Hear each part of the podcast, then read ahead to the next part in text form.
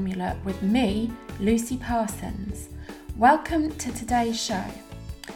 Today, we're going to be talking about three hard truths about what it takes to succeed at GCSE and A level. But before we d- dive into that, I just want to say a massive congratulations to all the students and their families who have been going through the assessments over this last half term. I know many A level students will have finished last week, um, and hopefully everybody will have finished by the end of this week. It really has been a tough time for everybody involved students, parents, teachers, even brothers and sisters, and academic coaches like me as well.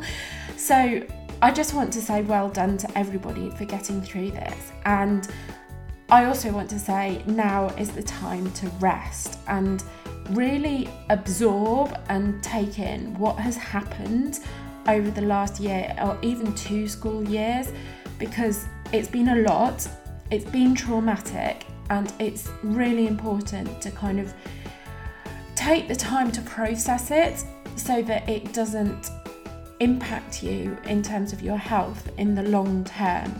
And that's a really, really important message to take home. Anytime you go through anything stressful or difficult, it's really important to take the time to process it so that it doesn't have long term consequences for you. This is something that I've been learning about quite a lot at the moment for my own sake, for my own health, and I'm becoming more and more passionate about incorporating it into um, the work that I do.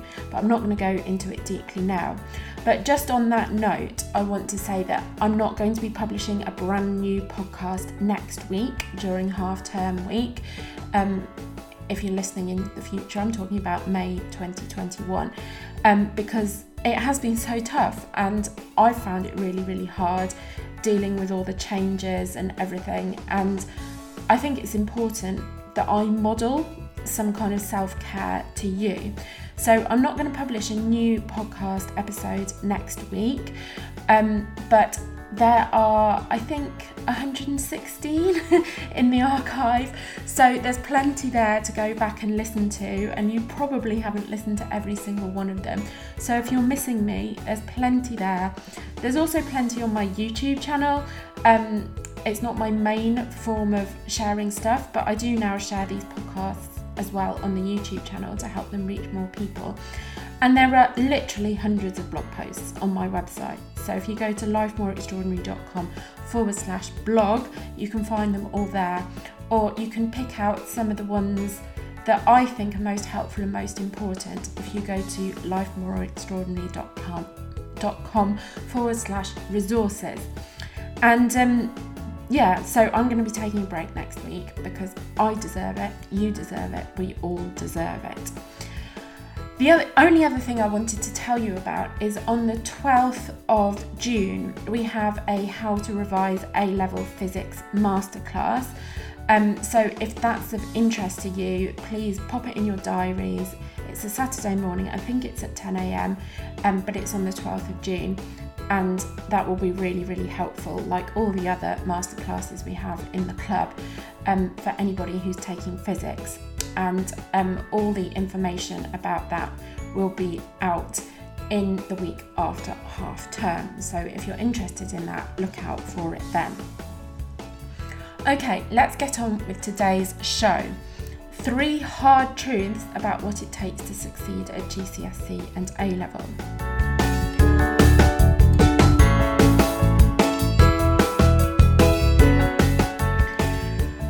Not easy to succeed at GCSE and A level.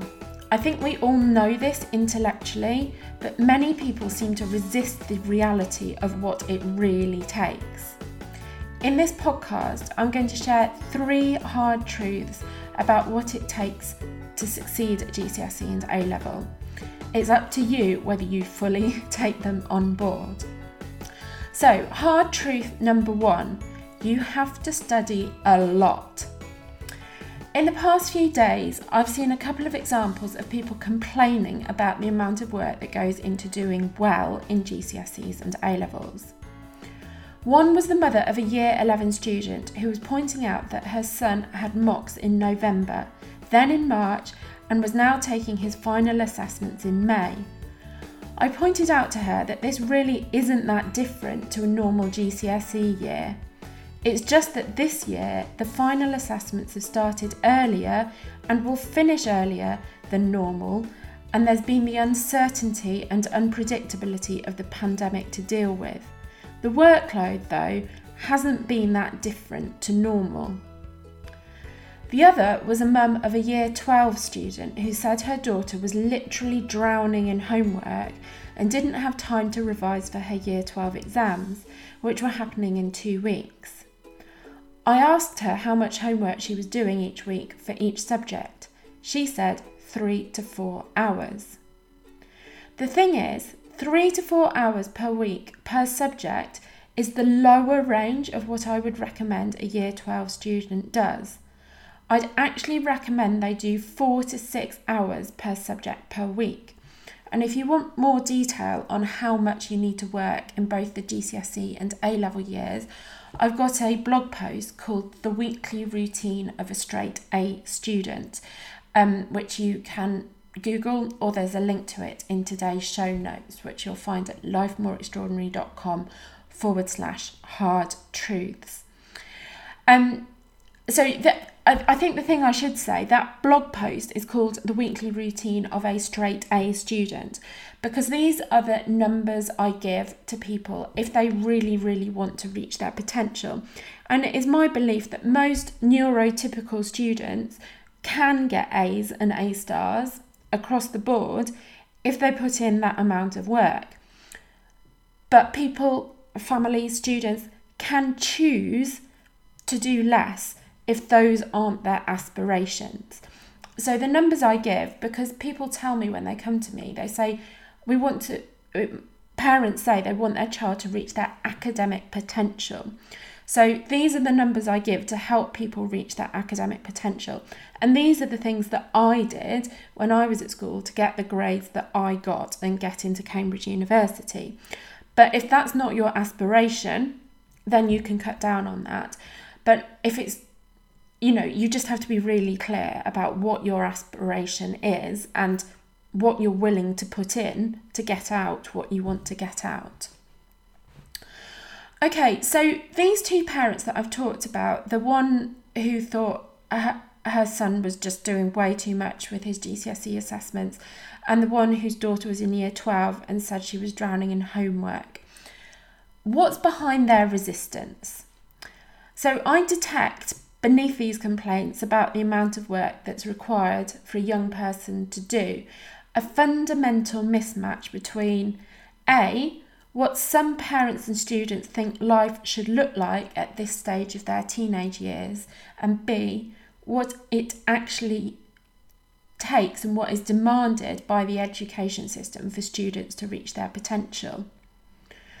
I feel that some fa- families value their children having a social life, doing loads of hobbies, learning to drive, having a part time job, etc., etc., far more than others.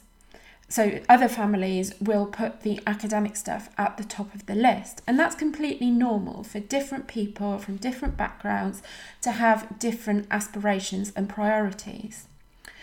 But the trouble is, if students are going to achieve the higher grades in the new look GCSEs and A levels, brought in by Michael Gove as part of the Conservative government's overhaul of education between 2010 and 2017, then having this kind of lifestyle isn't 100% realistic. Students can have some of those things the hobbies, the learning to drive, the part time job, all that kind of stuff. But most students can't have all of them if they're truly going to hit the high spots in their GCSEs and A levels. Ultimately, it's up to families to decide what their priorities are the rich out of school life or focusing on meeting their academic potential. Don't get me wrong, there are ways to have balance in a student's life and look after their mental and physical health as well, and they, these are things that I work with families on in the Extraordinaries Club. But if families resist the demands of the system or try to pull too far their own way, that's when I see students getting overwhelmed by their lives and disappointed with their results. I don't think this is the way it should be. And the more and more time I do this job and see the impact of the education system on young people, the more I think it needs to swing back the other way. But the reality is, if you want your children to reach their potential in the current system, they're going to have to work much harder than many parents think is ideal. Don't shoot me, I'm just the messenger. I know what it takes to succeed in this system. If you don't like the system, I'm not the person that you should be complaining to. You should be complaining to the current education secretary and you know, the schools and everybody who is implementing this stuff. But the biggest thing is the government. So, hard truth number two young people need to take responsibility for their own outcomes. The students who get the best grades are the ones who take full responsibility for their grades. They see their teachers as useful facilitators to be respected and used as a very helpful resource, but they know it's up to them and them alone to do what it takes to reach their potential. So it's really important not to rely too heavily on teachers. Teachers are amazing people. They're not paid masses for how hard they work and the dedication they have to their job. I used to be one, and I know many, many incredible teachers who have an amazing impact on their students. However, not all teachers are like this, and even the ones who are like this aren't necessarily like this all the time. Some teachers discover they're in the wrong job, others get sick or have a baby and need time off. Others might get distracted by things in their personal life. Basically, Real life happens to teachers too. All of this means that teachers aren't necessarily on their A game all of the time.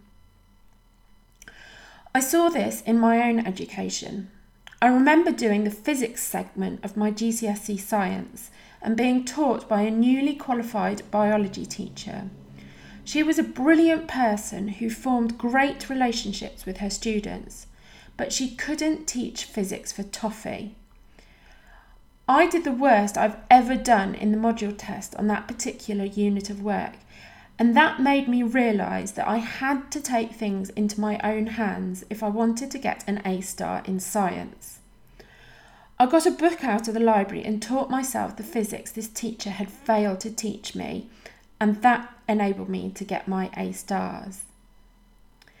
So, the message here is Students need to take responsibility for their own results and be ready to teach themselves. Time and time again, it's the students who I see taking full responsibility for their own outcomes that do the very best.